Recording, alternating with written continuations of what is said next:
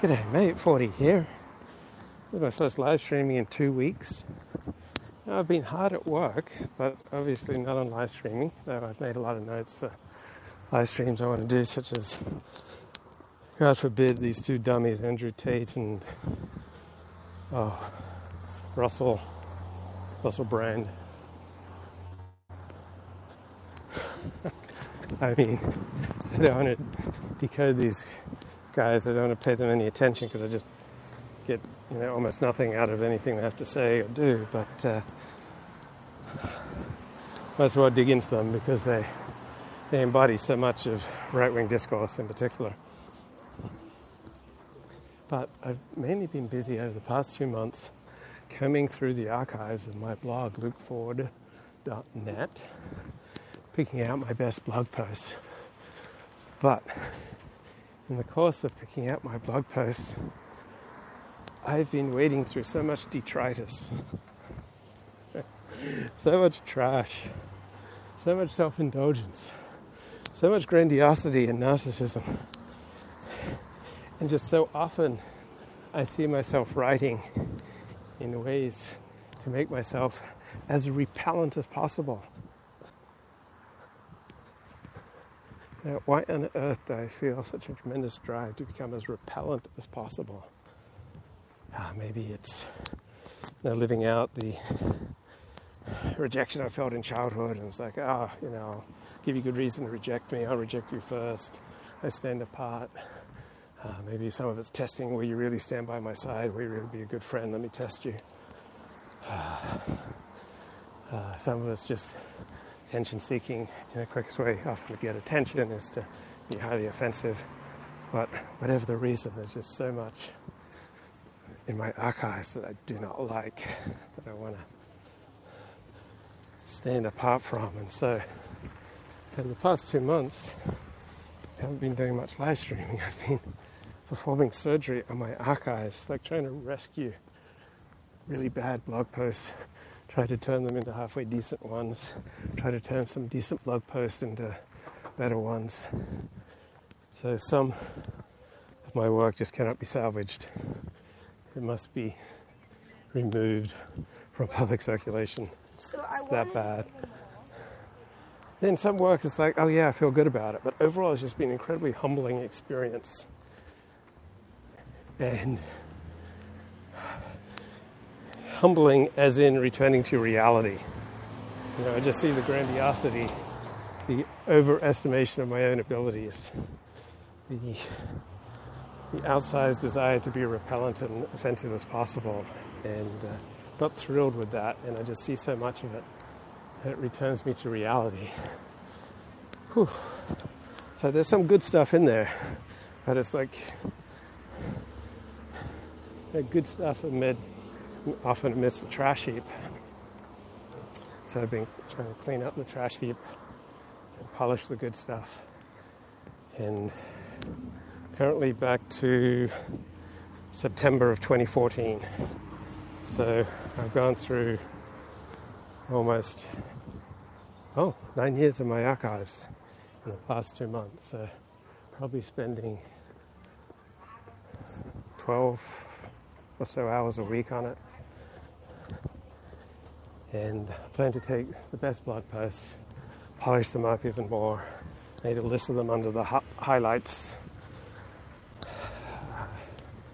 banner on the top of my blog. And uh, try to improve them, try to decode the major themes. Thank you. See yeah, see where I've been, see the journey, uh, see what can be combined and transformed and improved.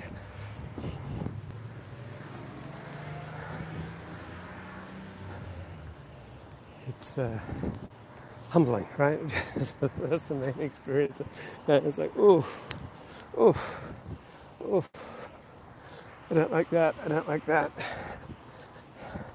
It's just unnecessarily offensive, degrading to people, and shoddy and sloppy and meretricious and buying into conspiracy theories and, and uh, false tropes. And, like, my God, there's some cleaning up to do. So I consistently liked my online production since February of 2020. So definitely lost most of my audience and the uh, the compelling nature of my show. Right dramatically diminished since I parted ways with Kevin Michael Grace but I like when I'm producing more. I, I can stand behind it now. It's funny so when you do things that you like you like yourself more for that may well very be when you're live streamer not nearly as many other people will enjoy your production. But uh, I guess perhaps I'd like to think, I'd like to flatter myself that as I get older, I'm able to put more and more stock on what I think about what I'm doing, and less stock on what other people in general think. Now, there are certainly people I respect, like Glib Medley. He's got a very sharp eye. he Always had a very sharp eye. Respect his critiques.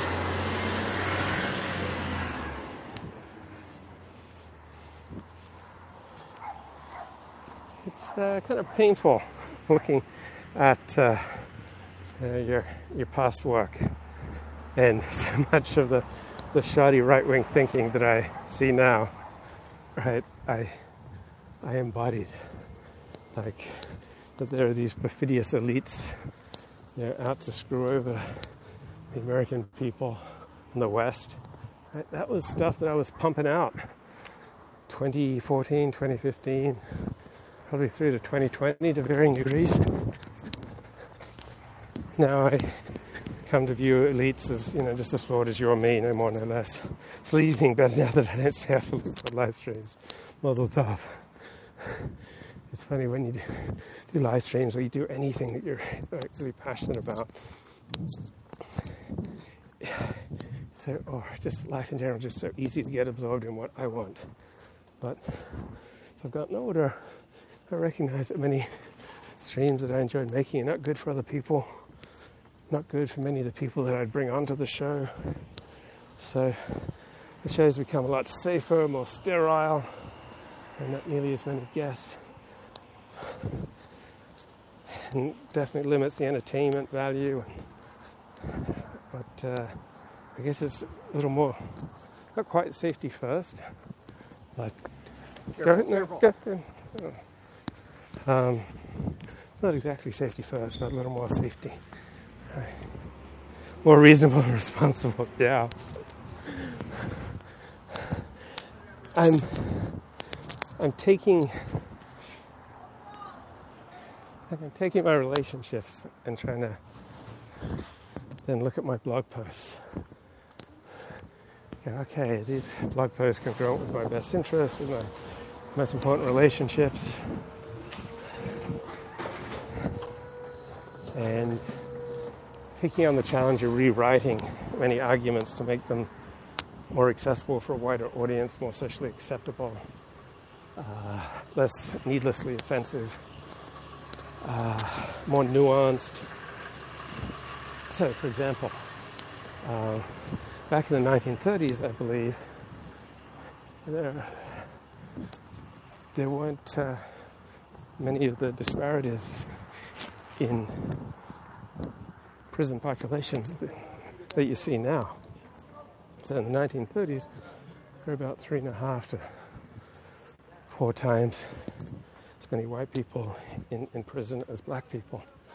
And then that ratio dramatically changed after the 1960 Civil Rights Revolution. So, the reason there are so many black people in prison now, you know, is obviously not 100% genetic, right? Social factors, civil rights agitation, policy, you know, liberals taking charge of public discourse, academia, education, increasing parts of policing and criminal justice has resulted in a dramatic change in that racial ratio in prison populations. So that was Steve Sailer's critique of the New York philosopher Michael Levin in his book on race. So Michael Levin was mugged a lot of times by black people, and uh, in his book on race, he doesn't offer many solutions for how we can all live together and how we can arrive at some you know, pro-majority and pro-black approaches to criminal justice. That was uh, Steve Sailer's Amazon book review on Michael Levin's book on race. So I saw a lot of good stuff in my archives that I want to talk about. Back in 2014, I was talking about the need to build a wall on the southern border, need to end Muslim immigration.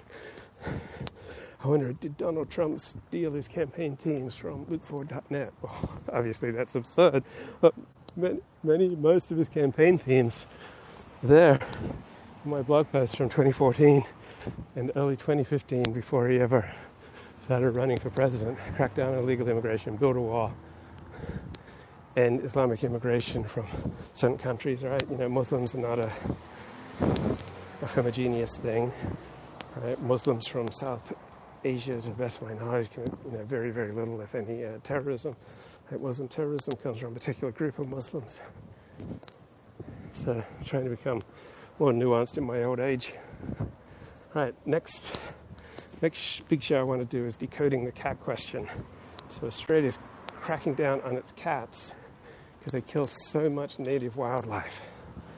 Seems really racist and speciesist to me.